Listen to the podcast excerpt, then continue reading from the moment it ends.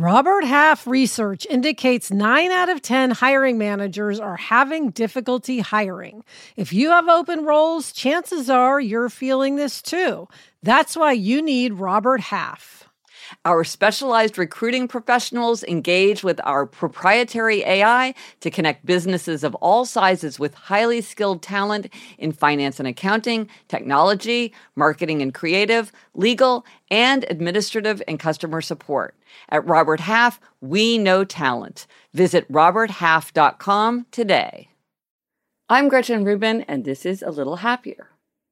Sometimes when I'm reading, I'll come across a profound insight into human nature, one that allows me to understand or even notice something that I'd never seen before. Sometimes, too, I find that more than one person has described a similar insight, and in that case, I love to compare how different people wrote about it. Years ago, I remember being stunned by reading a line in Oscar Wilde's novel, The Picture of Dorian Gray. That novel is full of profound observations, but the one that struck me most deeply is there are many things that we would throw away if we were not afraid that others might pick them up. I often reflected on this line.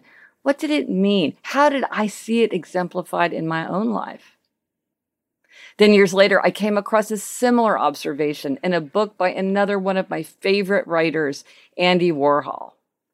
I don't love Andy Warhol's visual art, but I love his writing.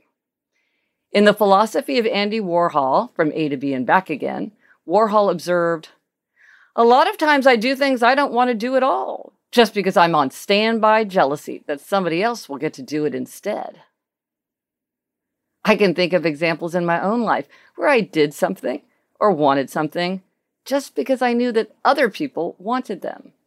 But ever since I read those lines from Wilde and Warhol, I've been better able to ask myself, is this what I want?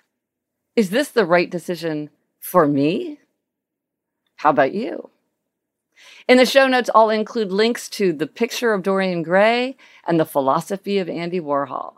I've read both of them several times, and I highly recommend them. I'm Gretchen Rubin, and I hope this makes your week a little happier.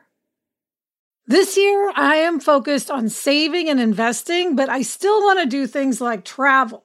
NerdWallet lets you compare top travel credit cards side by side to maximize your spending, some even offering 10 times points on your spending, which means you could end up with a free flight or maybe a better hotel room. So, what could future you do with smarter financial decisions? Compare and find smarter credit cards, savings accounts, and more today at nerdwallet.com. Nerdwallet, finance smarter. Reminder credit is subject to lender approval and terms apply.